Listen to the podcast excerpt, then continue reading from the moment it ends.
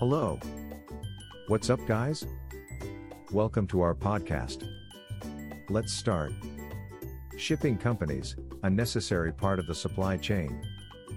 The world of business is constantly in motion. Companies must get their products on the market quickly and efficiently to remain competitive. It is where shipping companies come in. Shipping is a vital cog in the supply chain machine since it controls how merchandise can be transported from one location to another. Here are some benefits of working with shipping companies. Experienced and knowledgeable. Shipping companies have the experience and expertise to help you find your business's most efficient and cost effective shipping solution. They can help you expand your business by providing access to new markets that might otherwise be inaccessible. Provide tracking and tracing services.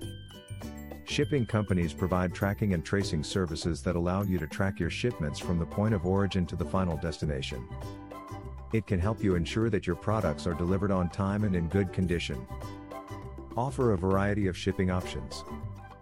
Shipping companies offer various options, including air freight, ocean freight, and ground shipping. It allows you to choose the shipping method that best suits your needs.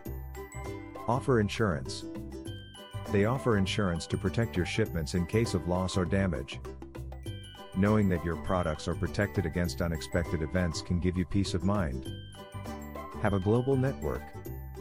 Shipping companies have a global network of partners and suppliers that they can rely on to get your products where they need to go.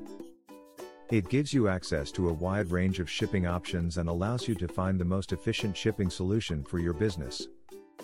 If you are looking for a shipping company to send your packages to Guyana, we can help. We are a shipping company that is experienced in sending packages to Guyana. We know all the ins and outs of the process, so you can rest assured that your package will arrive safely and on time. Contact us today.